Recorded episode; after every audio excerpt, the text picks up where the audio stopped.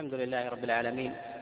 وصلى الله وسلم وبارك على نبينا محمد وعلى آله وأصحابه ومن تبعهم بإحسان إلى يوم الدين. أما بعد فإن الله سبحانه وتعالى حث على الاعتصام والتمسك بحبله المتين وأمر الله جل وعلا أهل الإيمان بالأخذ بأسباب ذلك على سبيل الجزم والتأكيد. وقد جاء في ذلك آيات كثيرة من كلام الله جل وعلا وفي ذلك نصوص كثيرة عنه عليه الصلاة والسلام. ومن ذلك في قوله جل وعلا واعتصموا بحبل الله جميعا ولا تفرقوا. أمر الله جل وعلا الناس على سبيل العموم بالتمسك بحبله المتين. جاء تفسير حبل الله جل وعلا بعدة معاني منها القرآن ومنها التوحيد وغيرها. ولكن هذا التمسك ليس على سبيل الانفراد وإنما على سبيل الجماعة. وذلك أن الشيطان إنما ينفر من الجماعة ويقرب من الفرد.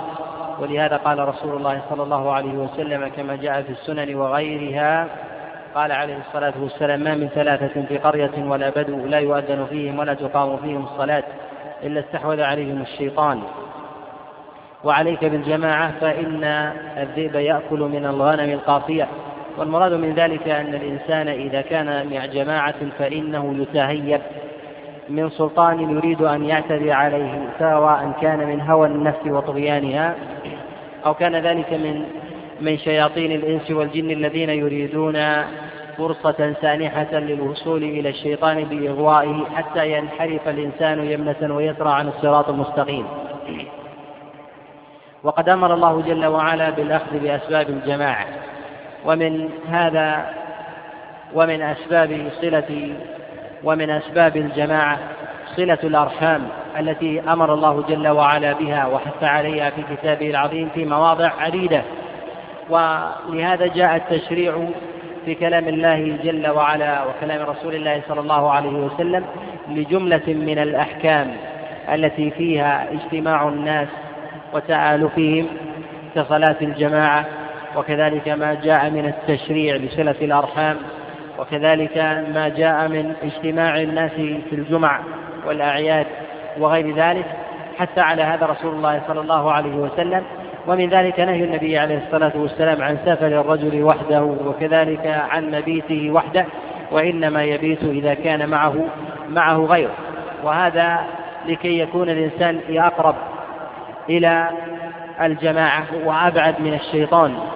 وإنما حث رسول الله صلى الله عليه وسلم على صلة الأرحام وأمر ببلها والدنو منها حتى يكون الإنسان له ركن يأوي إليه. وهذا فيما يتعلق بمصالح الدين ومصالح الدنيا. ولهذا الشريعة جاءت بجمع الشمل ولمه. وكذلك جمع المصالح وتتميمها ودرء المفاسد وتنقيصها وهذا أصل متقرر في الإسلام لا خلاف لا خلاف فيه. حتى الشارع على صلة الأرحام وبين فضلها وبين جل وعلا خطر القاطع لرحمه وذلك تحقيقا لهذا الأصل العظيم. ولهذا قال الله جل وعلا في كتابه العظيم يا أيها الناس اتقوا ربكم الذي خلقكم من نفس واحدة وخلق منها زوجها وبث منهما رجالا كثيرا ونساء واتقوا الله الذي تساءلون به والأرحام إن الله كان عليكم رقيبا. في قوله جل وعلا واتقوا الله الذي تساءلون به والأرحام قال غير واحد من المفسرين اتقوا الله بصلته لأرحامكم بصلتكم لأرحامكم. وقال غير واحد اتقوا الله اتقوا الأرحام فصلوها. كما جاء تفسير ذلك عن غير واحد من السلف كما رواه ابن جرير الطبري وغيره عن علي بن أبي طلحة عن عبد الله بن عباس عليه رضوان الله تعالى أنه قال في قول الله جل وعلا واتقوا الله الذي تساءلون به والأرحام قال اتقوا الأرحام وصلوها وجاء عن مجاهد بن جبر وغيره أن المراد بذلك اتقوا اتقوا الله جل وعلا بأرحامكم وأدوا الواجب إليها. وروي هذا المعنى عن غير واحد من المفسرين كالحسن البصري وكذلك قتادة وغيرهم من أئمة من أئمة الإسلام. وقد بين الله جل وعلا خطورة حال من قطع الرحم وكذلك مقامه أنه مقترن بمن نقض الميثاق وعهد الله جل وعلا الذين ينقضون عهد الله من بعد ميثاقه ويقطعون ما أمر الله به أن يوصل ويفسدون في الأرض. والمراد بما أمر الله جل وعلا به أن يوصل هو صلة الأرحام.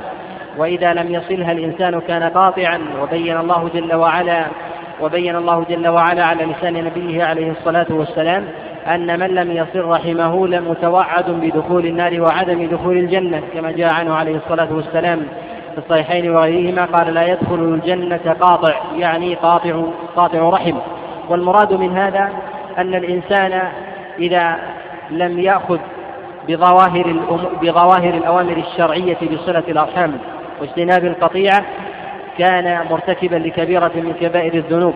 والمتقرر عند العلماء أن الإنسان إذا إذا فعل فعلا قد توعد الشارع ذلك ذلك الفاعل لأجل فعله بالنار أو وصف باللعن والطرد والإبعاد من رحمة الله أو بيان حكم له في الدنيا كالحدود والتعزيرات المقدرة بقدر معين أن ذلك دليل على أنه ارتكب كبيرة من كبائر الذنوب. ولهذا بين الله جل وعلا حال الجاهليين من أن قطيعة الأرحام قد انتشرت فيهم فكان رسول الله صلى الله عليه وسلم من أوائل ما دعا إليه بمكة أن يصل الإنسان رحمه وأن يبتعد عن قطيعة الأرحام. وهذا ما نادى به رسول الله صلى الله عليه وسلم في أول مبعثه بمكة وكذلك في أول قدومه في أول قدومه إلى المدينة. وقد روى الإمام أحمد في كتابه المسند من حديث جعفر بن أبي طالب لما هاجر إلى الحبشة وذكر خبر رسول الله صلى الله عليه وسلم فقال عليه رضوان الله تعالى للنجاشي قال كنا في الجاهلية. كنا في الجاهلية نقطع الأرحام ونعبد الأوثان ونأكل الميتة ونقع في الفواحش فأتانا رسول الله صلى الله عليه وسلم فأمرنا بكسر الأوثان وصلة الأرحام. والمراد من هذا أن الشريعة جاءت بتكميل مصالح الدنيا وتتميمها وكذلك دفع المفاسد الطارئة الطارئة على على هذين الجانبين وهي تمام الحياة وسلامة معيشة الناس في في دنياهم. كذلك إتمام المصالح الدينية التي لا تنفك بالجملة عن مصالح عن مصالح الدنيا وهذا من كمال شريعة الله جل وعلا أن جعل الإنسان مفطورا على ما يحبه الله سبحانه وتعالى مما يأمر الله جل وعلا به في أمور الدين في أمور الدين والدنيا. ولهذا كان من علامات شر المجتمعات إذا انتشر وفشى فيهم خلاف ما أمر به رسول الله صلى الله عليه وسلم ابتداء أمره بقطيعة الأرحام. وقد تقرر عند العلماء أن أول ما أمر به رسول الله صلى الله عليه وسلم ابتداء في أول مبعثه إذا زال من الأمة فإنه فإنه زوالها بتمامها من جهة الإسم ومن جهة الأحكام. فإن رسول الله صلى الله عليه وسلم أول ما بدأ به هو أنه كان يدعو إلى التوحيد وإلى كسر الأوثان والأصنام. وكان يدعو إلى عدم قطيعة الأرحام إلى عدم قطيعة الأرحام ويدعو عليه الصلاة والسلام إلى صلتها. فلما كان هذا هو أول ما دعا إليه عليه الصلاة والسلام فإذا انتهى من الأمة وفشى في المجتمعات فإن هذا علامة على كون المجتمع مقترنا بمجتمع الجاهلية من جهة استحكام الشر. ولهذا كان من علامات الساعة في آخر الزمان انتشار قطيعة الأرحام كما جاء رسول الله صلى الله عليه وسلم في ذلك جملة من الأخبار.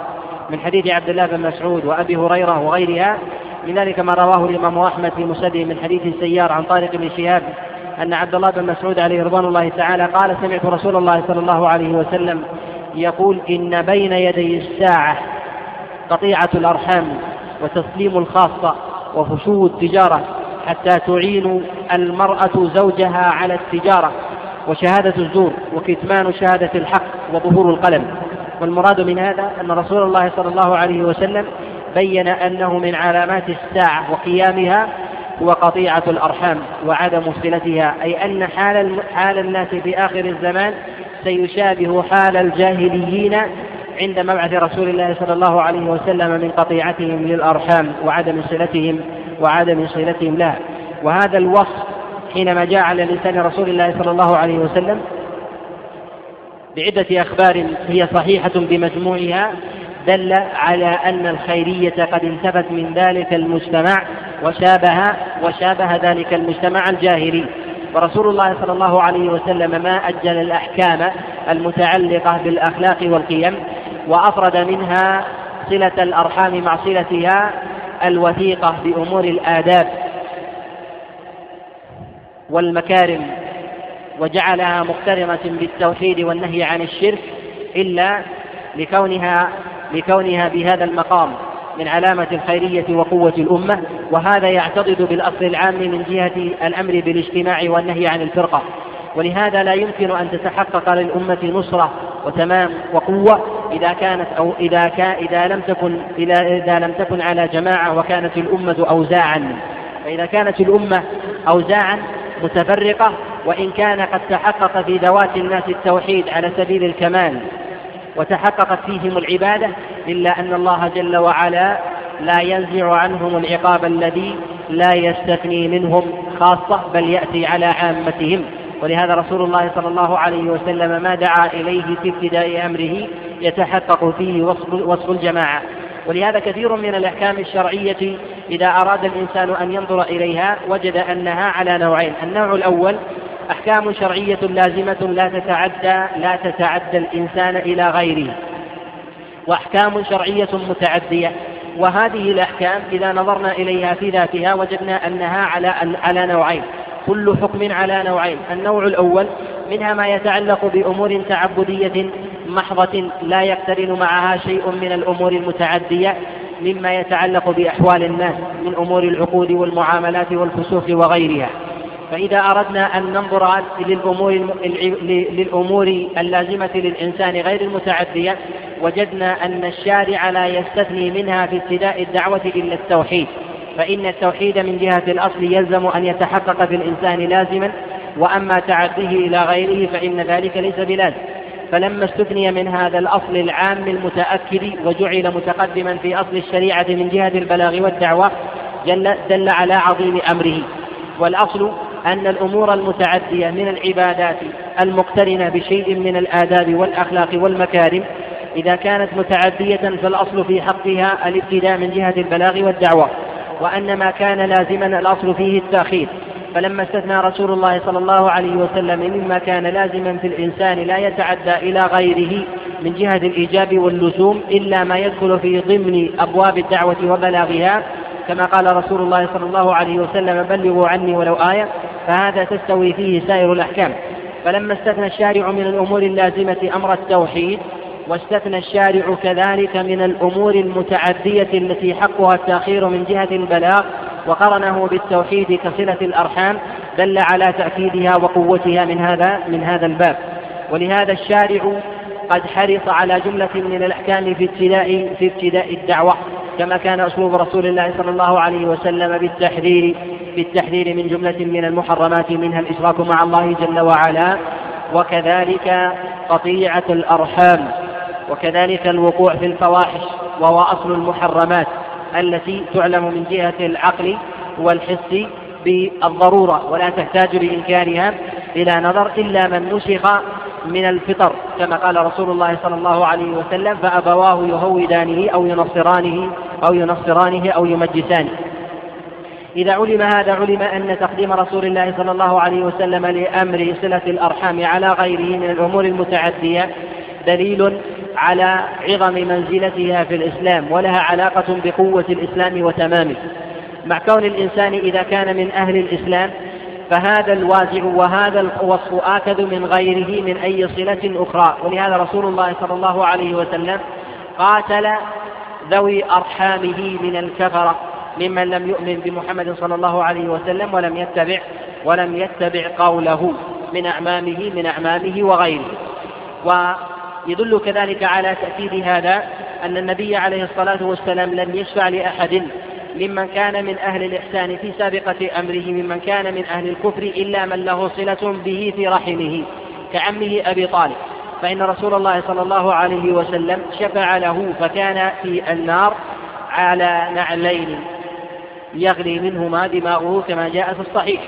وما يقترن بذلك مما له نوع من استحباب الصلة وتأكيدها من أبواب الرضاعة كما في مسألة شفاعة النبي عليه الصلاة والسلام لأبي لهب. وذلك أنه قد اعتق مرضعة رسول الله صلى الله عليه وسلم فكان في النار يسقى بقدر هذه وأشار النبي عليه الصلاة والسلام إلى ما كان في أسفل إبهامه يعني يسقى بقدرها في نار في نار جهنم. وما عدا ذلك فإنه لا شفاعة لأحد. لا شفاعة لأحد من أهل الكفر الكفر والعناد. أمر الله جل وعلا بصلة الأرحام والعناية والعناية بها وأمر الله جل وعلا كذلك بمعرفة مراتب الرحم وتحقق ذلك. وأكثر الناس عند الكلام على مسائل الأرحام وأهميتها ووجوب ووجوب وصلها. لا يدرك معرفة المراتب إلا ما عرف من جهة من جهة كمال العقل من معرفة أولوية الأبوين ونحو ذلك. ولا يعرف مسألة مراتب الأرحام من جهة الصلة. وما الذي يجب على الإنسان من جهة أرحامه أن يصلهم؟ وما عدا ذلك فإنه يستحب له ولا يجب ولا يجب عليه. وهذا مع كونه متأكدا في شريعة الإسلام والنصوص قد تواترت بالتأكيد عليه. إلا أن جهل كثير من الناس في هذا الأمر من علامات من علامات الشؤم وعدم الخيرية. فإن الإنسان إذا لم يعرف حد الأحكام الشرعية ووصفها وكان ليس من أهل الصلة في ذلك فهذا نوع قصور في معرفة الحدود الشرعية وامتثال أوامر الشرع. وإذا كان من أهل المعرفة لحدود الشريعة وضوابطها كان من أهل الاتباع الاتباع في الأغلب. الشارع أمر بصلة الأرحام وحذر وحذر من القطيعة والأرحام إذا أردنا أن نعرفها فهي مشتقة من الرحم وهي مجمع ومنبت الأولاد من البنين والبنات وهي غرس الرجل ووعاء واحتواء المرأة لأبنائها وقد جعل الله جل وعلا ذلك علامة للمودة للمودة والرحمة. وهي شبيهة بالصنو الذي يذكر العرب أن الصنو هو من النخل الذي له ساق واحدة وينفصل عنه وينفصل عنه فسيلتان. أي أن الإنسان كان أصله واحد ثم انفصل وبدأ يتعدد شيئا فشيئا كحال النخلة التي لها ساق التي لها ساق واحدة. ثم انفصلت وأصبحت اثنتان وأصبح في كل واحدة جذع من النخل وأصبح في كل جذع من النخل من أعواد العرجون ما يمسك ما يمسك التمر. وهذا دليل على تشعب الأرحام. ولهذا رسول الله صلى الله عليه وسلم لما ذكر عمه العباس كما جاء في الصحيح قال العم صن الأب يعني في مقامه أي أن الساق واحدة. وهي الجد ثم تبرأ عنه الأب وتبرأ عنه كذلك كذلك العم. الأرحام إذا علم اشتقاقها علم أصلها وأنه يخرج من ذلك ما يتعلق بمسألة الرضاع وأن الرضاع لا يدخل في مسائل الأرحام إلا على سبيل الإكرام والوفاء بالعهد والإحسان إلى الغير ببذل المعروف. والمعروف إذا بذل للإنسان لا يخلو من حالين الحالة الأولى في حال استحكام عجزه فإنه في حال استحكام العجز يعظم الأجر عند الله جل وعلا والحق كذلك بالوفاء وأداء المعروف.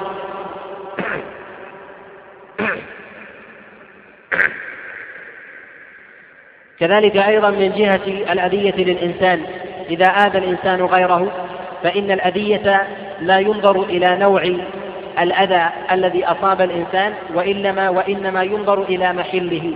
فإذا كان محل ذلك الأذى الذي نزل بالإنسان في حال عجز تام فإنه أعظم إثما عند الله جل وعلا. ولهذا أعظم مراتب القتل أن يقتل الإنسان صبيا أو غلاما لا يستطيع أن يدافع عن نفسه. ولهذا سئل رسول الله صلى الله عليه وسلم كما جاء في الصحيح قال أي الذنب أعظم؟ قال أن تشرك أو تجعل لله ندا وهو خلقك. قيل ثم أي؟ قال أن تقتل ولدك خشية أن يطعم معك. وإذا علم هذا من جهة بذل الإحسان كذلك أيضا في إنزال الضراء أن الإنسان إذا بذل إحسانا وكان محله في حال عجز تام أن الوفاء في حقه أعظم. وكذلك الأثر فيه أشد. وكذلك أيضا الأذية إذا استحكمت في الإنسان وكانت ممن يعجز عن صدها من قوي فإن هذا الأذى إذا حل في الإنسان أعظم إثما عند الله جل وعلا. ممن يلحق الأذى بشخص يستطيع أن يدفع الأذى عن نفسه فإن قتل الناس ليس ليس على السواء. فالإنسان إذا قتل صبيا في مهده ووأده أعظم إثما ممن قتل رجلا يستطيع أن يدفع وينكأ العداوة عنه. ولهذا جعل رسول الله صلى الله عليه وسلم قتل الصبي الصغير في مرتبة بعد بعد الإشراك مع الله جل وعلا غيره ومعلوم أن القتل من جهة الأصل هو داخل في كبائر في كبائر الذنوب. ولهذا فإن الإنسان إذا بذل إليه إحسان في حال ضعف وعجز تام فإن الوفاء والذمة في حقه من جهة إعادة الإحسان لمن بذله أو لا. فإن الإنسان إذا كان في مهده يحتاج إلى رضاع فأرضع من أم فالوفاء من جهة الإحسان أعظم ممن أخذق عليه من جهة المال في حال قدرته على التكسب. ولهذا رسول الله صلى الله عليه وسلم شفع لأبي لهب وهو في النار وقد أنزل الله جل وعلا فيه سورة تتلى إلى قيام الساعة وذلك لأنه قد آتاك مرضعة رسول الله صلى الله عليه وسلم في الجاهلية ومعلوم أنه أعتقها ولم يعلم أنها سترضع رسول الله صلى الله عليه وسلم ولم يعلم أن حال النبي عليه الصلاة والسلام سيؤول إلى ما آل إليه من عداوته لما يعبده أبو لهب. ومع ذلك تحقق فيه نوع من الشفاعة في النار كما رواه البخاري البخاري وغيره أن أبا لهب يكون في النار ويرضع فيها بقدر هذه يعني ذلك الخسف الذي في آخر الإبهام يسقى فيها يسقى في النار. ولما علمنا أن رسول الله صلى الله عليه وسلم لم يشفع إلا لذي رحم وهو عمه أو, أو, أو, أو وهو عمه أبي طالب عليه عمه أبي طالب صلى الله على نبينا محمد صلى الله عليه وسلم ولأبي لهب بسبب الرضاع دل على اقتران الرضاع بنوع من الإكرام مع الرحم. ولما كان كذلك لا بد من تأصيل أمر وهو أن مسألة الرضاع لا تدخل في أبواب الرحم لأنها من جهة الوقف لا تتأتى فليس هو برحم. وأما من جهة الإكرام والوفاء بالعهد فإنه من أولى ما ينبغي للإنسان أن يفي بالعهد والإحسان وذلك لسببين السبب الأول أنه من وجوه الإحسان التي لحقت الإنسان في حال عجز تام والإنسان في الأغلب أنه لا يلجأ إلى مرضعة إلى مرضعة غير أمه إلا عند عجزه التام وعدم وجود أمه سواء بوفاة أو أو بعجز من مرض مقعد وغير وغير ذلك. وبه نعلم أن كلام العلماء إذا تكلموا على مسألة حدود الرحم أن ما يصل إليه الحد من جهة الوجوب يلحقه من جهة من جهة الاستحباب والتأكيد مسألة الرضاع وأولى وأولى ذلك هي الأم ثم بعد ذلك الأب ثم بعد ذلك الإخوة وثم بعد ذلك الأبناء وغير ذلك مما يأتي بيانه بإذن الله. والأصل في الأرحام عند العلماء أنها على نوعين. النوع الأول رحم محرم والمراد من ذلك أن الإنسان إذا كان له رحم محرم أي يحرم عليه لو كان رحمه أنثى أن يتزوجه فهذا آكد الأرحام التي يجب على الإنسان أن يصل. وأعظم ذلك وأقواه الأبوان. ولهذا جاء رسول الله صلى الله عليه وسلم تعظيم الأمر في الوقوع في الوقوع على على ذات المحارم. ولهذا جاء عنه عليه الصلاة والسلام قال من أتى ذات محرم فاقتلوه. وبين رسول الله صلى الله عليه وسلم أن نهيه مقترن بالرحم وذلك لحق الإكرام والإحسان. وينبغي أن تغلب نظرة الإكرام والإجلال على نظرة على نظرة على نظرة الغريزة. وهذا النوع هو آكد ما يجب أن يوصل. وأعلاه كما تقدم الكلام عليه هما الأبوان كما جاء عن رسول الله صلى الله عليه وسلم في الصحيح من حديث من حديث أبي هريرة. قد جاء في الصحيح من حديث غمارة عن أبي زرع عن أبي هريرة أن رجلا جاء إلى رسول الله صلى الله عليه وسلم فقال يا رسول الله من أحق الناس بحسن صحبتي؟ قال أمك. قيل له ثم ماذا؟ قال أمك. قيل له ثم ماذا؟ قال أمك. قيل ثم ماذا؟ قال أبوك. ثم أدناك فأدناك. يعني أنه لا ينتهي إلى حد الأب وإنما وإنما ينبغي للإنسان أن ينظر إلى الأرحام على حسب التسلسل. وفي قوله عليه الصلاة والسلام ثم أدناك وأدناك دليل على أن الأمر في صلة الأرحام ينبغي أن ينظر إليها من جهة من جهة القرب والدنو. ولهذا قال أدناك فأدناك يعني ما كان قريبا منك من جهة الرحم. وأن ما كان بعيدا لا ينبغي أن تقدمه على من كان قريبا منك لحظ من حظوظ النفس.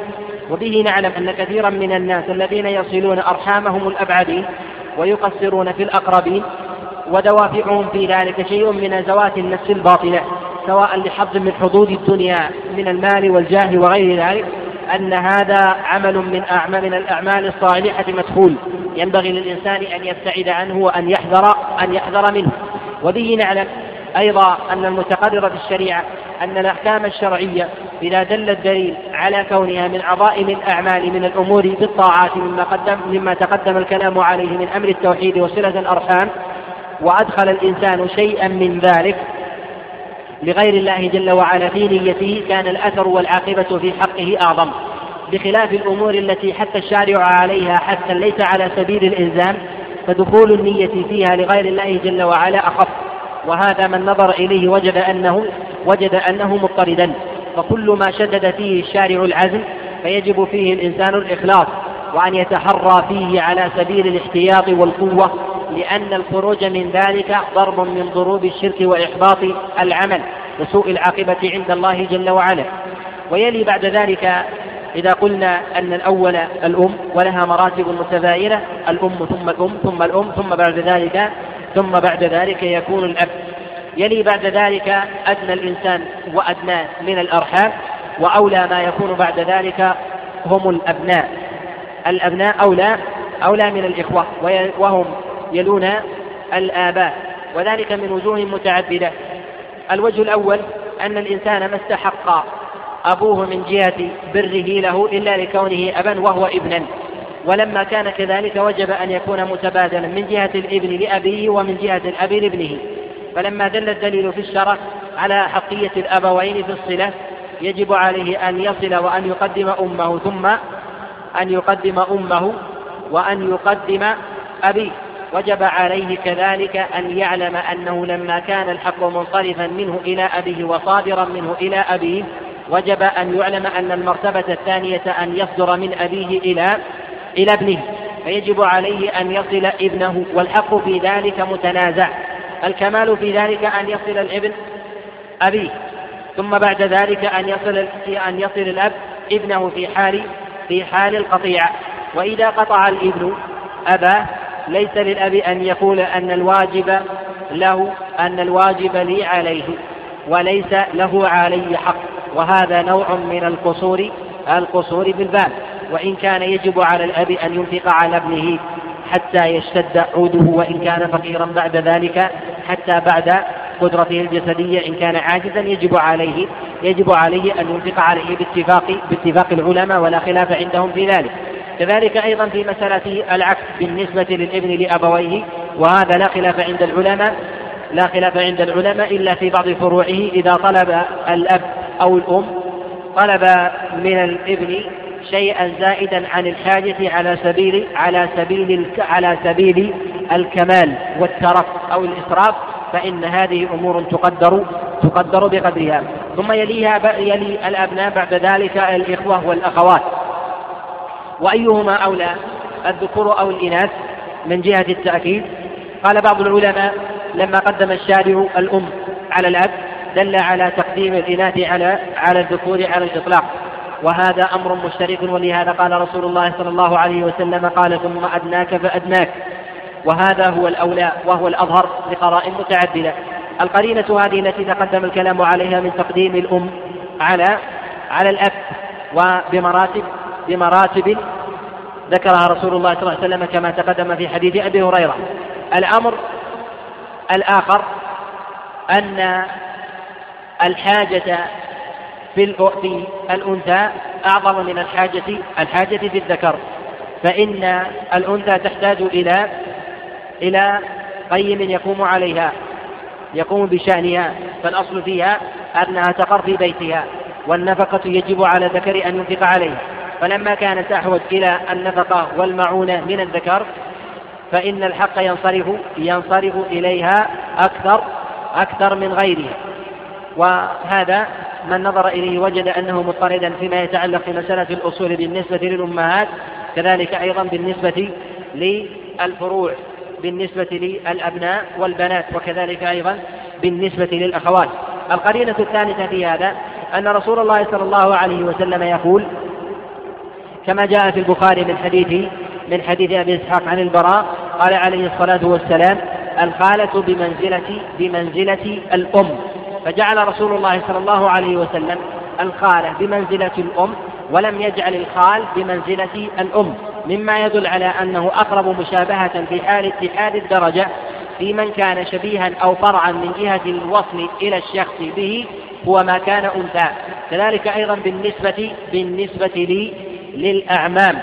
وقال بعض العلماء أن العم يستثنى من هذا. قالوا وذلك أن رسول الله صلى الله عليه وسلم قد نص على أن العم بمنزلة الأب وهذا وهذا محتمل بخلاف لو كانت العمة فإن فإن فإن من كان فرعا عنها يكون يكون بمنزلتها إذا كان إذا كان الفرع أنثى يقدم يقدم على الذكر وهكذا. وهذا مما يتعلق في مسألة المحرمات فإن إذا علمنا أن الله جل وعلا قد حرم من صلة الأرحام قد حرم من الأرحام أن يتزوج الإنسان الأصول وكذلك الفروع والأخوات والعمات والخالات. وكذلك ما دل الدليل على ما دل الدليل على تحريمه على سبيل الاقتران.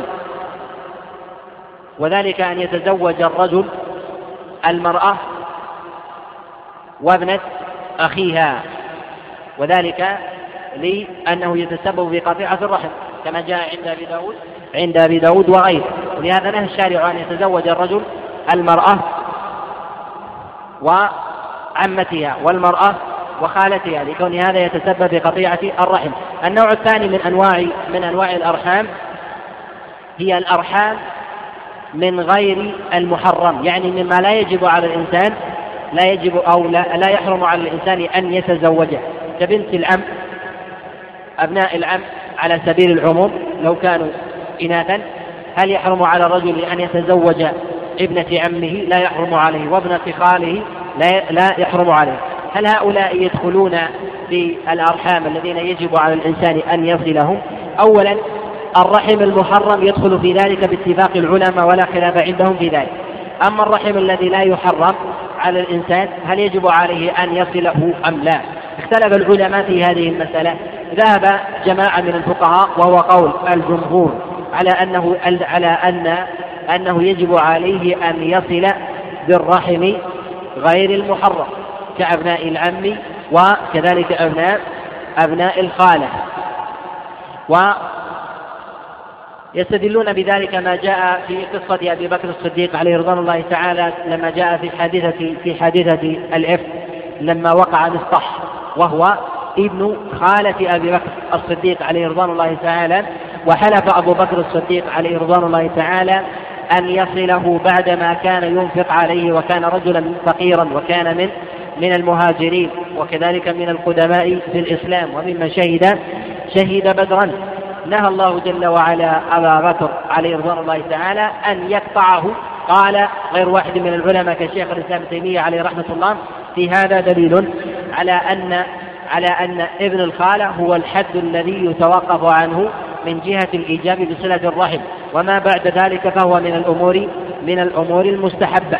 وهذا هل يكون وإن نزل الإنسان ابن الخالة وإن نزل ابن الخالة وابن وابنه وكذلك ابن العم وابنه ونحو ذلك يقال أنه وإن وإن نزل. ومن جهة النفقة فإن النفقة تجب تجب على تجب على الأبناء للأبوين بالاتفاق كذلك أيضا في العكس. وأما بالنسبة لبقية الأرحام المحرمين من الإخوة هل يجب على الإنسان أن ينفق عليهم أم لا؟ اختلف العلماء في هذه المسألة. ذهب جمهور العلماء وهو قول الحنفية والمالكية وهو قول الحنفية والشافعية والحنابلة إلى أنه يجب أن ينفق عليهم في حال الحاجة. وذهب المالكية إلى أنه لا يجب عليهم. ومن العلماء من قال أنه يجب أن ينفق على ذوي الأرحام على سبيل العموم. وذهب إلى هذا وذهب إلى هذا جماعة من الفقهاء من الحنفية والحنابلة بل توسع جماعة من الفقهاء من الحنابلة قالوا يجب على الإنسان أن ينفق عند الحاجة على كل من يصل من يصل له برحم ولو كان ولو كان بعيدا. وتوسعوا في ذلك وهذا فيه نظر ولكن يقال أنه يقيد بمن نص الشارع على كونه من الورثة. وإن علوا وإن وإن نزلوا وكذلك أيضا وكذلك أيضا من الحواشي. فإنه يجب على الإنسان أن ينفق عليهم عند عند الحاجة. وهذا لا صلة فيه في مسألة في مسألة الرحم وإنما كما تقدم الكلام عليه أن الراجح في مسألة صلة الأرحام أنه يتأكد في من حرم على الإنسان أن يتزوجه لو كان أنثى فيتأكد بعد ذلك في غير في غير ما يحرم على الإنسان من من الأرحام. وهل يجب في غير الأرحام أم لا؟ هما قولان كما تقدم الكلام عليه والصواب والصواب في ذلك أنه يجب إلى حد إلى حد أبناء الخالة وأبناء العم. وإن نزلوا وما عدا ذلك فإنه لا يجب على الإنسان لا يجب على الإنسان أن يصلهم وإنما يستحب.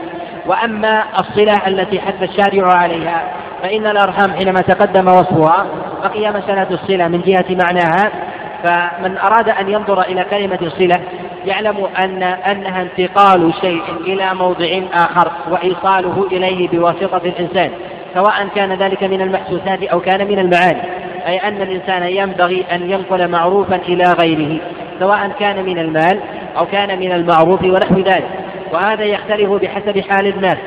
ولهذا يقول غير واحد من الفقهاء من الشافعية وغيرهم يقولون أن الغني إذا أراد أن يصل فقيرا من أرحامه لا يكفي في صلته السلام وإنما يكفي في صلته في صلته لهم المال.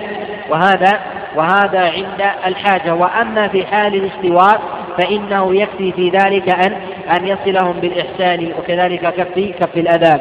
وإذا أردنا أن ننظر من جهة الآداب والأخلاق والمكارم التي حتى عليها الشارع على سبيل العموم نجد أن صلة الأرحام على مراتب متنوعة.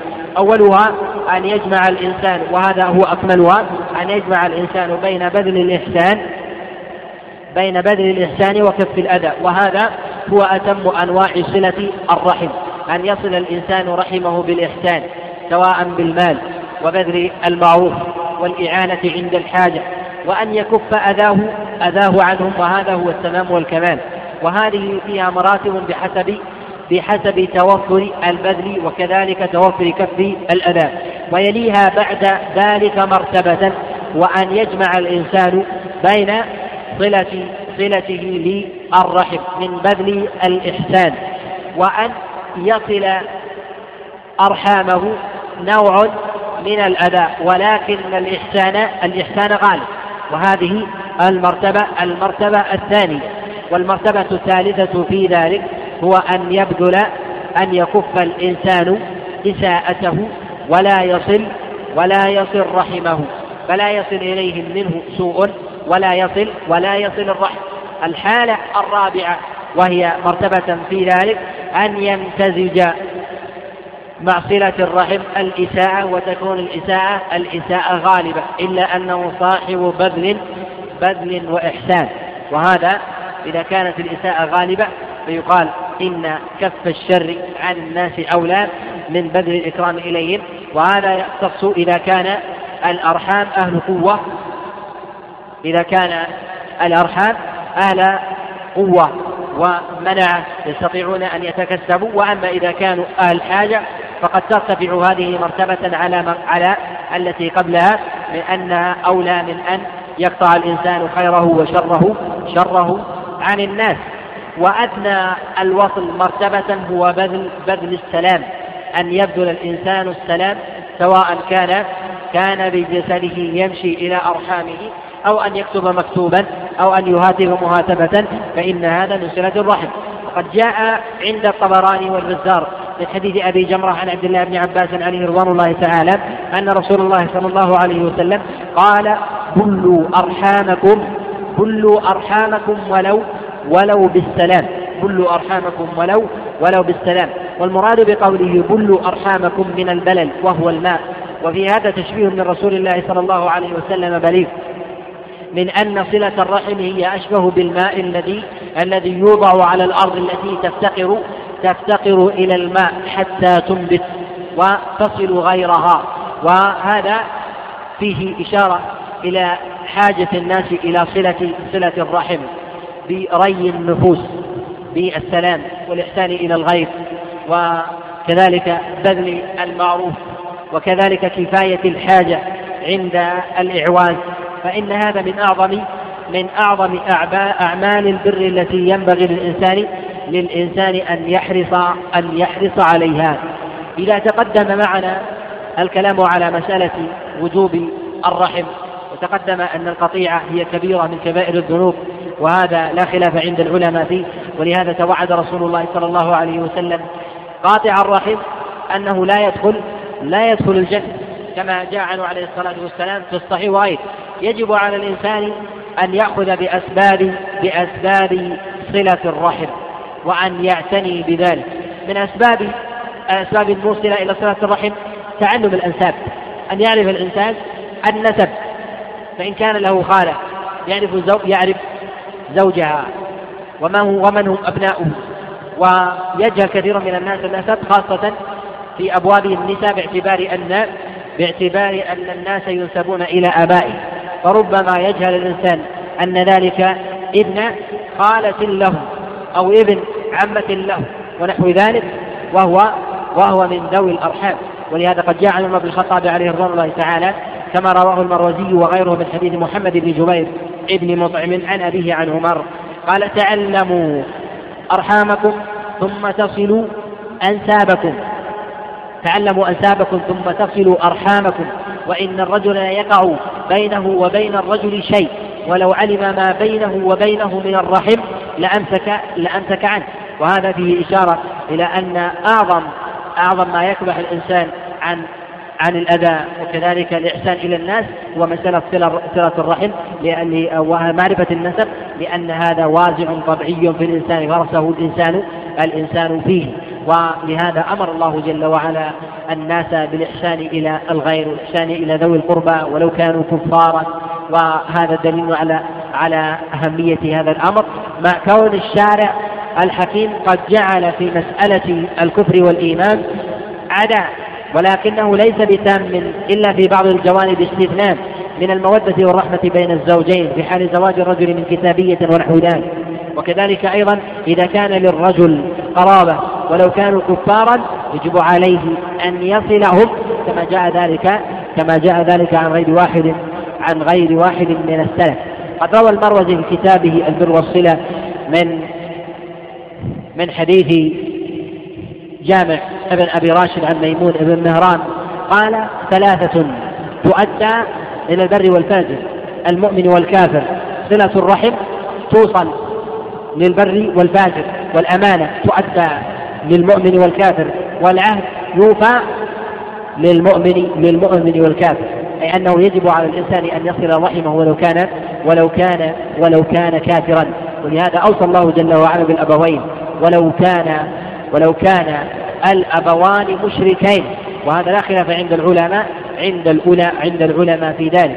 وهذا كما أنه في الأبوين كذلك في مسألة الأرحام في مسألة الأرحام وإن وإن نزلوا وكانوا من الحواشي أو كانوا من الأبناء ونحو نحو ذلك والإنسان إذا لم يصل إذا لم يبذل الإحسان وكذلك يكف الإساءة لم يكن من أهل لم يكن من أهل صلة الرحم لهذا قد جاء عن الحسن البصري أنه سئل عن عن صلة الرحم ما هي؟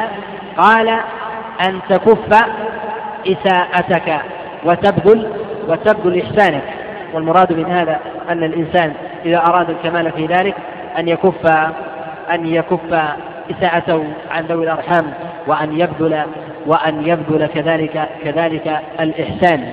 وأن ينظر أيضا من المهمات في هذا أن ينظر الإنسان في الأسباب المعينة على صلة على صلة الرحم. غير مسألة معرفة الأنساب وذلك لشهود الجماعات التي يجتمع فيها أقارب الإنسان من أعمامه وأخواله ونحو ذلك وكذلك شهود الإنسان للمناسبات بين بين وقت بين وقت وآخر. وأما العذر الذي يمنع الإنسان من الصلة فقال غير واحد من العلماء إذا عذر الشارع الرجل عن شهود الجمعة فإن هذا عذر له عذر له عن صلة عن صلة الرحم. وإذا كان من أهل وجوب الجمعة فيجب عليه أن يقوم ببدنه. أو يشتري دابة لإيصاله لصلاة الجمعة فإنه يجب عليه يجب عليه أن يصل أن يصل رحمه. وهذا وهذا قد حرص عليه رسول الله صلى الله عليه وسلم فكان يصل أرحامه ويحسن إليهم إحسانا بالغا في هذا وقد جاء في ذلك جملة جملة من الأخبار. أعظم أنواع القطيعة التي تحدث بين الأرحام هي الخصومة لدى السلاطين في المحاكم وغيرها. إذا قلنا أن الإنسان في أعلى مراتب الصلة هو أن يبذل الإحسان ويكف الإساءة. وهذا هو أعلى المراتب. وإذا قلنا أن الإنسان إذا بذل إساءته وأمسك إحسانه هو أدنى أدنى مراتب مراتب الإساءة إلى ذوي الأرحام. فإذا كان بذله فإذا كان بذله للإساءة. كان هذا من قطيعة الرحم. فالمخاصمة بين بين ذوي الأرحام في مجالس القضاء. وعند السلاطين ونحو ذلك فإن هذا من أعظم من أعظم القطيعة. ولهذا يقول الحسن البصري كما رواه المروزي وغيره قال أعظم القطيعة للوالدين أن يجازي الرجل أبويه عند السلطان خصومة. يعني أن يجلس مع أبويه عند القاضي يتخاصم على مال أو يتخاصم أو يتخاصم على حظ من حظوظ الدنيا من أمور الجاه ونحو ذلك وهذه إن وجدت في الناس وجدت في مجتمع أو في بيئة أو في عائلة أو في أسرة فإن هذا من علامات الحرمان وعلامات البعد عن الله جل وعلا. فيجب على الإنسان أن يحرص أن يحرص على الأخذ بالأسباب بالاجتناب عن حظوظ الدنيا ونحو ذلك. كذلك من الأسباب التي التي تعين على صلة الرحم وعدم القطيعة والابتعاد عن حظوظ الدنيا المشتركة مع ذوي الأرحام من الشراكة في المال قدر قدر الإمكان والشراكة في شيء من حظوظ الدنيا فإن هذا مجلبة للخصومة وليبتعد الإنسان وليحسن إلى غيره بالإنفاق بالمال وأن يكتفي بنفسه وإن قل نصيبه حتى لا يكون ثمة قطيعة رحم خاصة في المجتمعات التي يغلب أو في الأزمنة التي يغلب عليها الماديات. كما في زمننا هذا غلبت الماديات على كثير من الناس. فأصبح كثير كثير من الناس يقطع الأرحام بسبب المال والإجحاد فيه. وربما تخاصم الإخوة أو تخاصم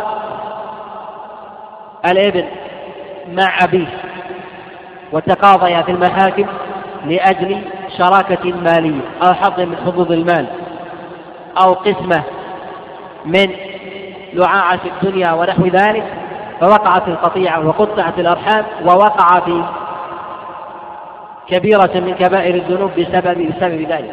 وهل يقال أن الإنسان يدع حقه في مثل هذا؟ والنبي عليه الصلاة والسلام أمر بأن لا يؤذي الإنسان نفسه وأن يتحمل من البلاء ما لا يطيق. وهل يجوز للإنسان أن يتخاصم أن يتخاصم في حقه مع ذوي الأرحام في عند سلطان ونحو ذلك. نقول أن الإنسان لا يجوز له بحال أن يتخاصم مع أبويه في المال في المال على الإطلاق. وذلك أن الشارع قد بين أنه لا يقاضي الوالد بولده. يعني أن الأب إذا قتل ابنه لا يقتل به وإنما يعزر بذلك سواء بالسجن أو الغرامة المالية إن رؤيت المصلحة في ذلك ونحو ذلك أما أن يقال فلا يقال في ذلك.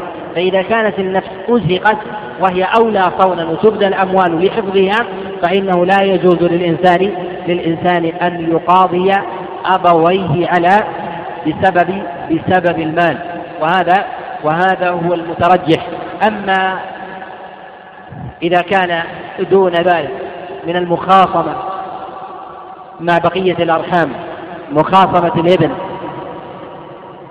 مخاصمة الأخ لأخيه أو الأخت لأخيها أو مخاصمة الأب لابنه ونحو ذلك فإن هذا لا يخلو من حالين.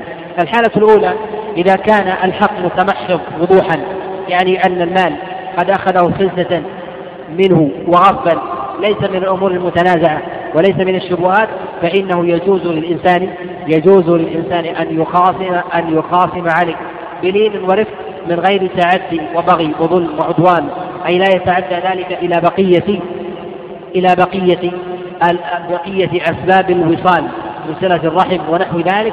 فكثير من الناس حينما تدخل المادة فيما بينهم تكون القطيعة من جهة الأقارب الذين يدنون قربا مع أحد الخصوم موالاة له.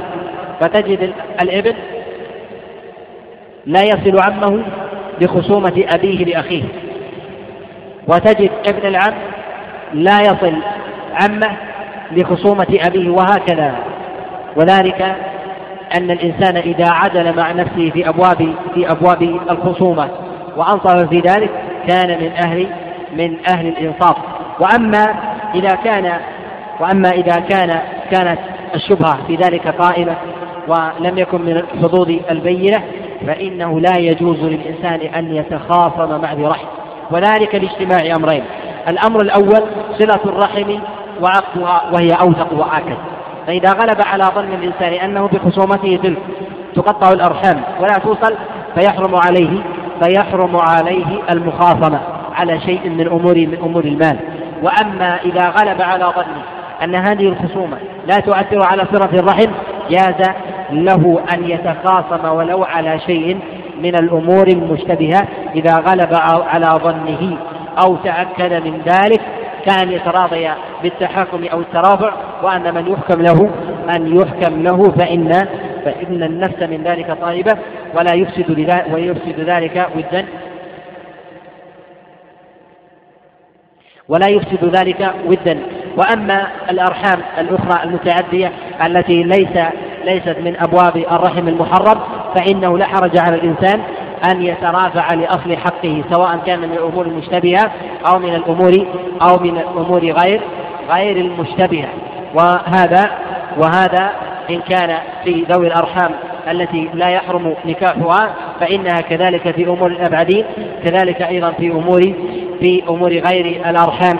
من أبواب الرضاع من أم الرضاع وكذلك أبي الرضاع وأخي الرضاع وأخت الرضاع وأبناء الرضاع وغير ذلك فإن هذا من الأمور من الأمور السائغة التي لا حرج على الإنسان أن يتوسع أن يتوسع في ذلك.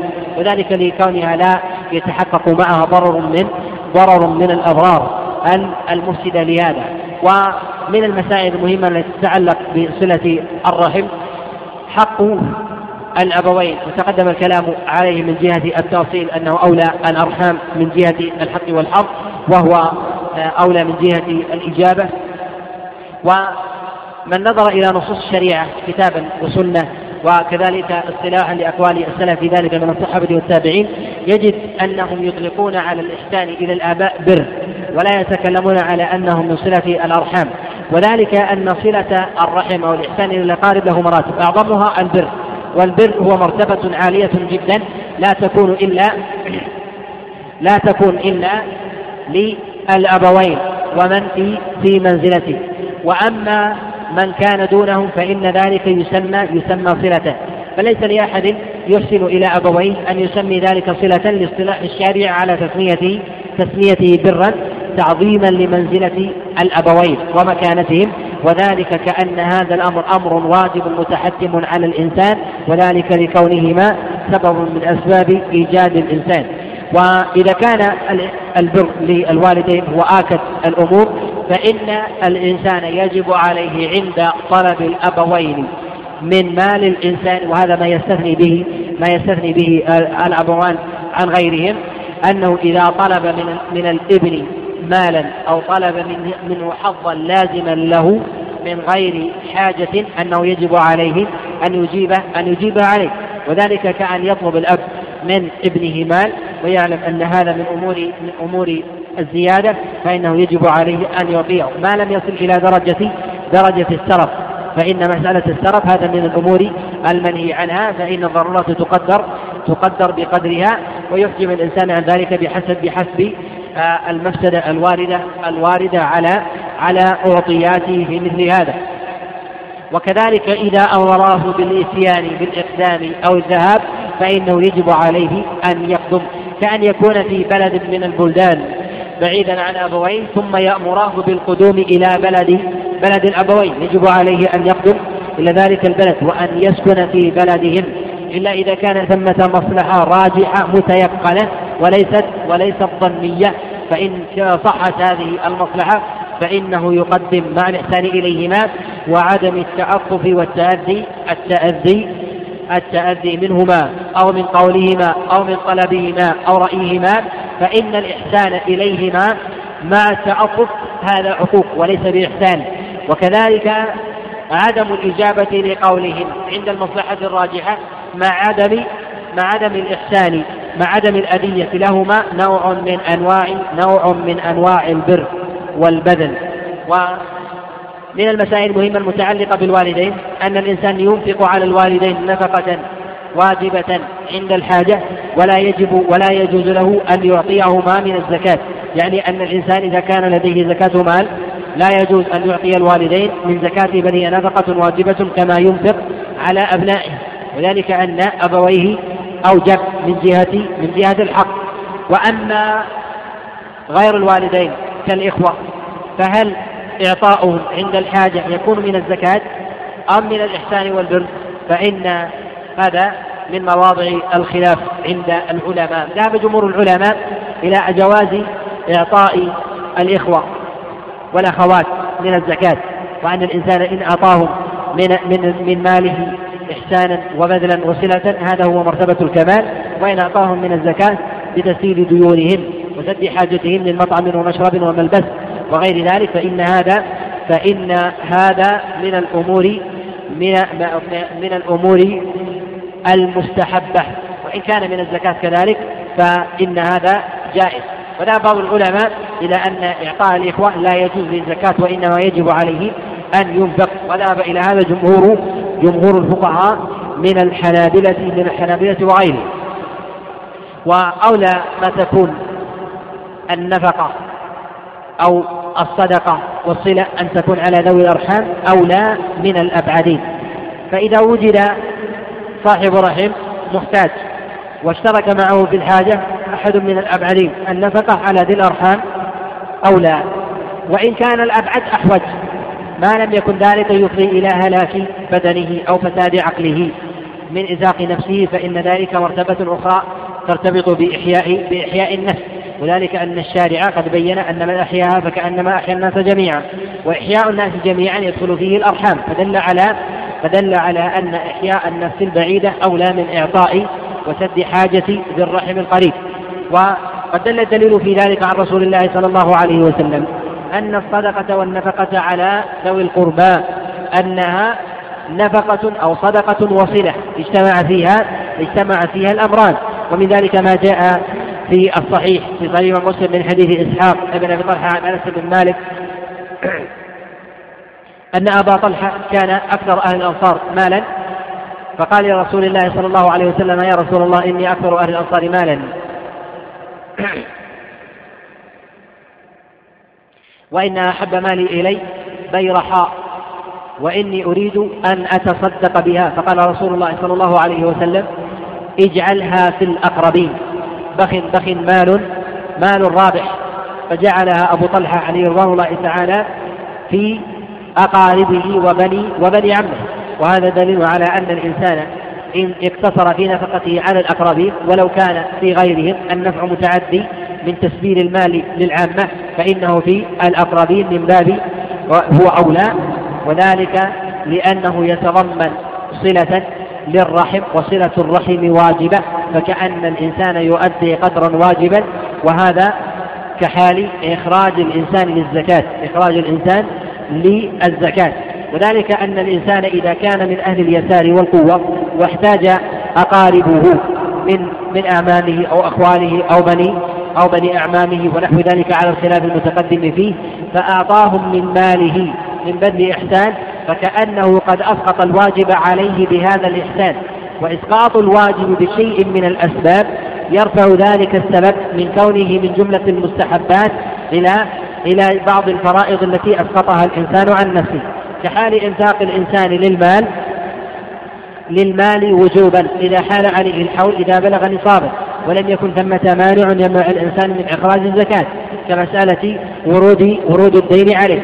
فإنه حينئذ يقال أن بذل المال من الواجبات في إخراج الزكاة كذلك من جهة الفضل كان هذا مع كونه مستحبا إلا أنه من جهة الأجر يقترن مقاما بالواجبات. والأصل المتقرر في الشريعة أن الواجبات هي أعظم أجرا من المستحبات من جنسها وإذا كان ذلك من جنس إعطاء المال وبذله ودل الدليل على استوائه من جهة من جهة إسقاط الواجب عليه سواء صلة رحم أو إسقاط واجب الزكاة وهي ركن من أركان الإسلام دل على رفعة الصلة للأقربين. ولما كان هذا في النفقة كذلك أيضا هو في الوصية فإنه ينبغي للإنسان إذا أراد أن يوصي شيئا أن يوصي في الأقربين أن يوصي أن يوصي بالأقربين والوصية في ذوي الأرحام غير غير الوارثين جائزة باتفاق العلماء وهي أولى أولى من غيره. وقد جاء عن الربيع بن خثيم أنه كان في مرض موته فجاءه رجل فقال أوقف علي أوقف علي مصحفك. وهو ينظر إليه فنظر الربيع إلى ابنه فقال ثم فتلا قول الله جل وعلا وأولو الأرحام بعضهم أولى ببعض في كتاب الله. يعني أني إن أردت أن أوقف مصحفي فإني سأوقفه على على ابني لا أوقفه على على غيره. وهذا يدل على أن الإنسان إذا كان من أهل من أهل اليسار من الوقف وأهل من أهل اليسار بإيقاف المال وتسبيله ونحو ذلك أن يوقفه على ذوي الأرحام من غير من غير الوارثين.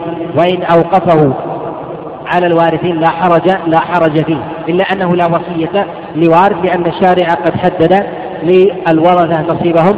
وأما غير الورثة من ذوي الأرحام فإنهم أولى بالمال من غيرهم من الأبعدين. وإذا أعطاهم كفايتهم فإن الإنسان يزن الأمور بميزانها فلا حرج عليه حينئذ أن يوقف على غيرهم. وأما النظر وأما النظرة إلى أنه أولى للإنسان أن ينفق على الأقربين وأن يسبل عليهم من ذوي الأرحام وأن يؤخذ ذلك بإطلاق وأن يهدر أو يغدق عليهم مع شرف في ذلك وعدم إعطاء لبقية المسلمين ممن يحتاج في ذلك من المصالح العامة وغير ذلك من بذل العلم وكذلك لطلاب العلم والفقراء والمحتاجين وابن السبيل والمجاهدين في سبيل الله والأيتام والأرامل وغير ذلك من سد حاجتهم هذا نوع نوع من الإجحاف وتقصير في حقهم وعدم معرفة لأبواب الموازنات. لهذا ينبغي للإنسان أن يوازن في هذا في هذا الأمر.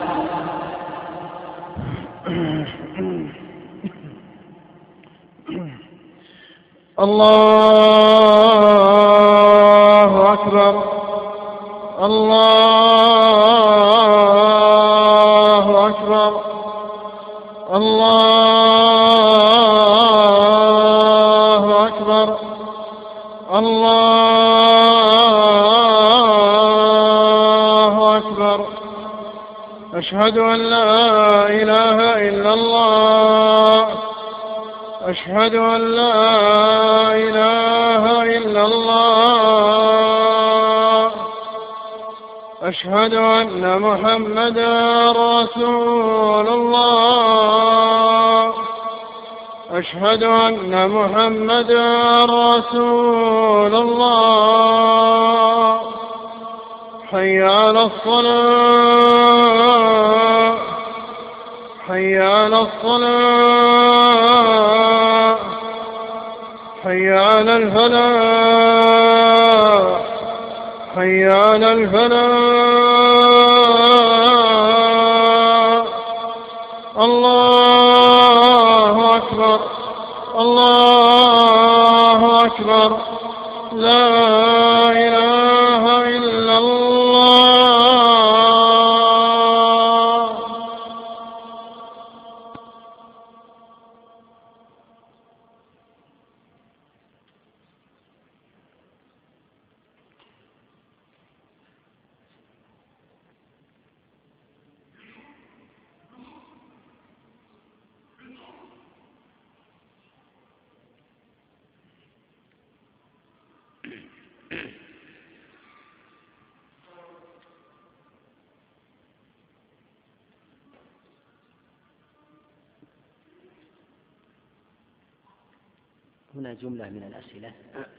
متعلقة بموضوعنا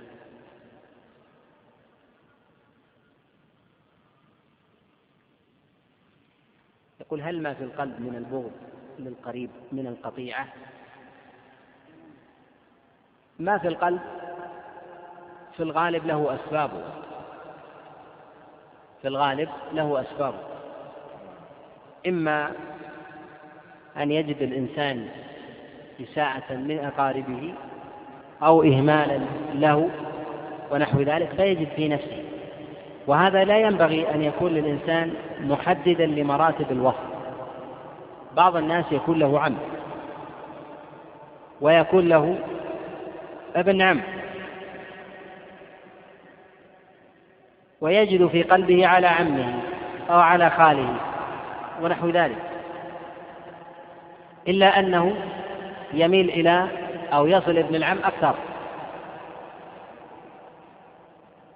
وهذا مثمر لما في القلب أنه مثلا يجد على عمه أو خاله فيصل من دونه من جهة الحق لهذا الأمر أو لهذا السبب.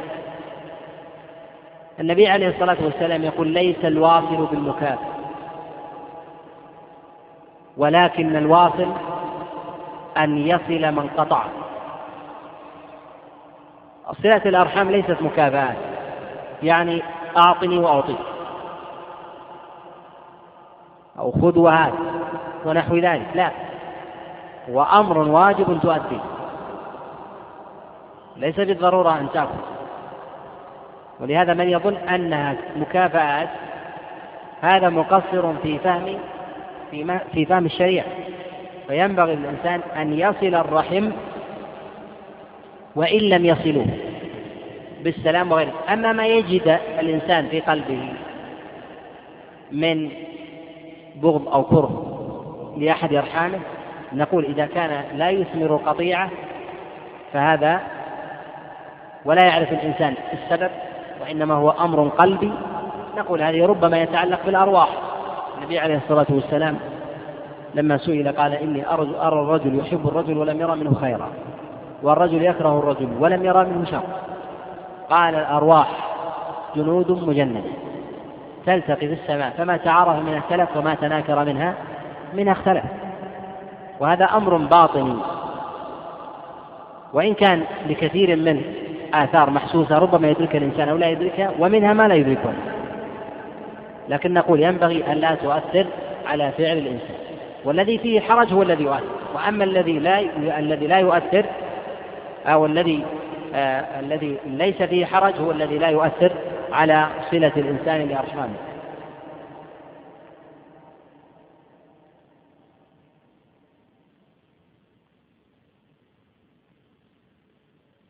يقول إذا تنازلت الرحم عن صلتها فهل يسقط الإثم بذلك؟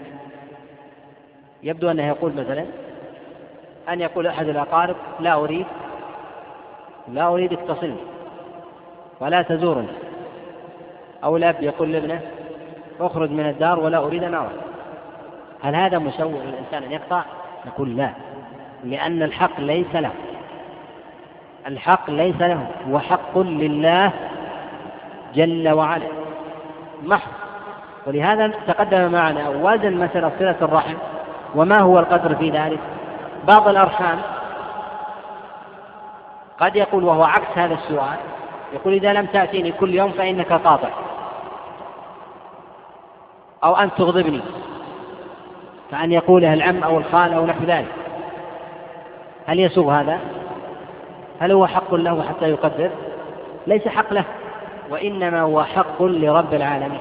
يؤدي الإنسان ويسقط عن التكليف بالوصف المقدر شرعا. أن يصل الإنسان الرحم على وصف تبرأ به ذمته ولا عليه من كلام الإنسان بإسقاطه لحقه أو كذلك أيضا بمطالبته بما هو أكثر من ذلك.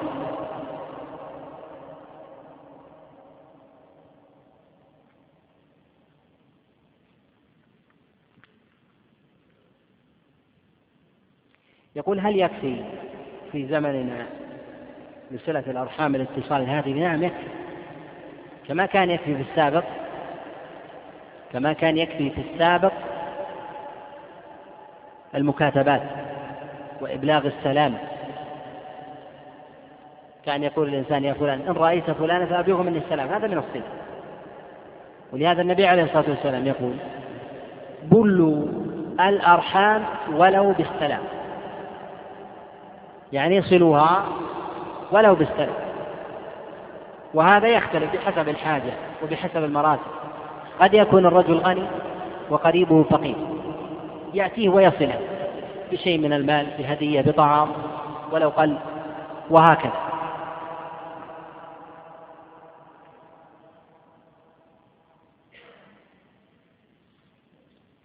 يقول هنا ما هي الفترة الزمنية لصلة الرحم؟ الفترة الزمنية لصلة الرحم تتباين قدرا بحسب الرحم القريب. وليس لأحد أن يجعلها في منزلة واحدة فابن العم يختلف عن الأب. الأب إن قطعته شهرا قطيع. وابن العم إن قطعته شهرا ليس بقطيع. وهو من الأرحام. ولكن يقال أنها على على مراتب قوة وضعفا قلة وكثرة بحسب قوة الرحم وقوته. فالأب يؤدى حقه إن استطاع الإنسان كل يوم أو كل يومين إما بزيارة أو أو باتصال بالسؤال عن الحال ونحو ذلك. وأما الأبعدين بحسب الحال أسبوعين شهر وأما الأبعدين كأبناء العمومة ونحو ذلك يصلهم في كل مناسبة في الأعياد الحولية ومرتين في السنة في مناسباتهم الموجبة للصلة من الولائم. وكذلك مع يسر الصلة في زماننا ينبغي الإنسان أن لا يتعذر بطول المسافات مع وجود وسائل الاتصال. يستطيع الإنسان أن يصل أقاربه الذين يجب عليه صلتهم كل يوم. وحتى لا يقع كثيرا من الناس في الخلط في هذا ينبغي الإنسان أن يكون لديه خاصة من لديه أقارب وأرحام كثير يجب عليه أن يصلهم أن تكون لديه قائم في الأرحام الذين يجب أن يصلهم وجوبا والأرحام الذين على سبيل الاستحباب. على الكلام الذي تقدم الكلام عنه. وهؤلاء يكثر من صلتهم في في كل شهر أو في الشهرين وهكذا وهؤلاء يصلهم كل في المناسبات في الأعياد ونحو ذلك ويحسن إليهم. كذلك أيضا من الصلة قد يكون الإنسان في بلد بعيد ويصل أرحامه بأن يرسل لهم مالا هذا من الصلة. تقدم معنا كلمة الصلة هي إيصال الشيء أن يوصل الإنسان شيئا منه لأحد أرحامه. سلام. دعاء قل فلان يدعو لك بأن يفرج الله همك أو يشفي مريضك ونحو ذلك. هذا نوع من تطمين النفس وإيصال شيء من المعروف إليه.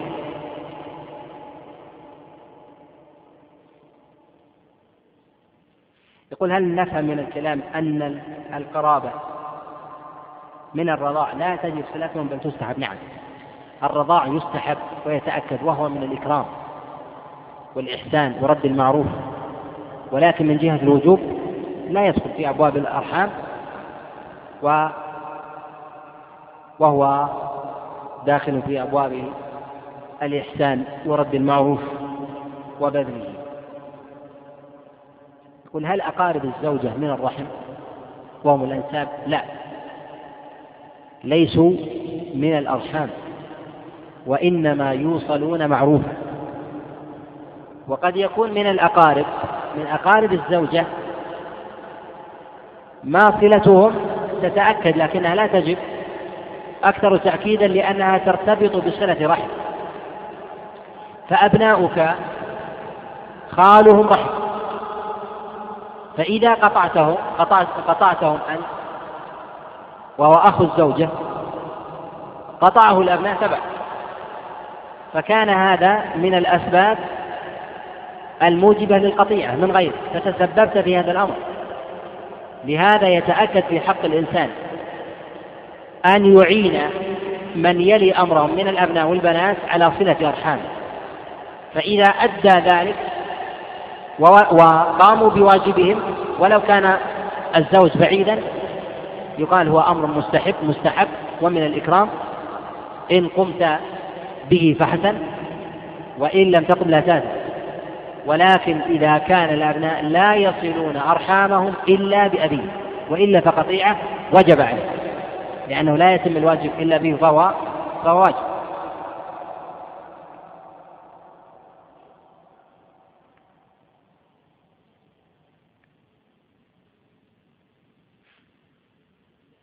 يقول هل نفى من حديث تعلموا أنسابكم وجوب صلة الأباعد؟ لأن الإنسان الأنساب التي تحتاج إلى معرفة والتعلم هي البعيدة لا.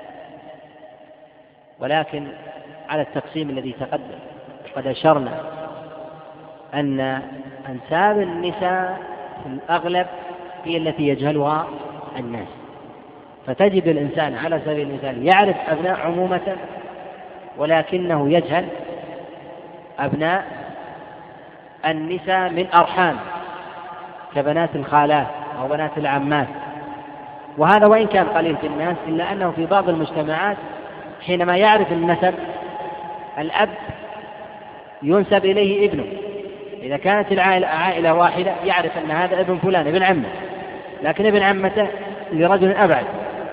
ما لم يعرف الأنساب أن هذا أبوه من فلان وأخواله منا. يستطيع حينئذ أن يعرف يعرف النسب ويصل الرحم به.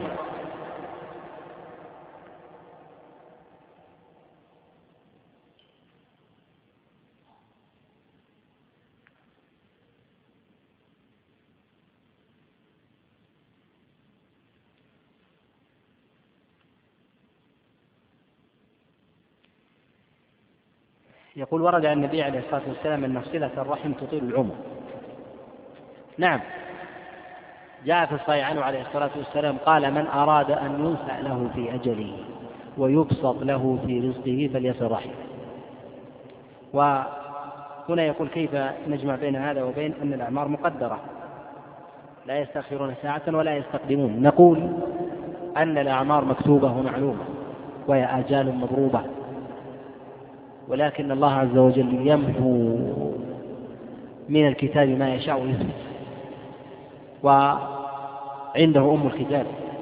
لهذا يقول غير واحد من العلماء أن الله عز وجل يعلم الأعمار. ويعلق بعضها بأسباب. إذا قام هذا السبب فينسأ له. وإذا لم يقم لا ينسأ له. والله جل وعلا يعلم تحقق الأسباب من عدمه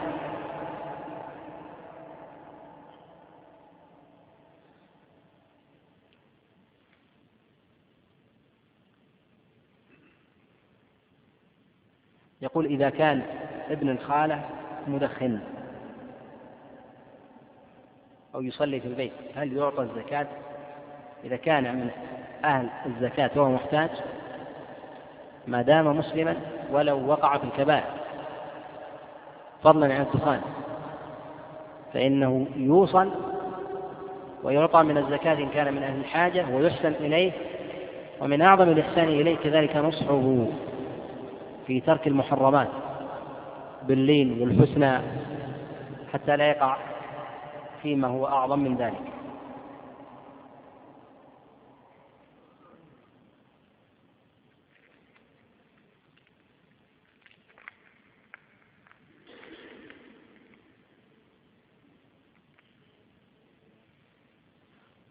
في هذا القدر كفاية. أسأل الله جل وعلا أن يجعلني وإياكم ممن يستمع القول ويتبع أحسنه وأن يسلك بي وبكم منهجا قويما وصراطا مستقيما. وصلى الله وسلم وبارك على نبينا محمد.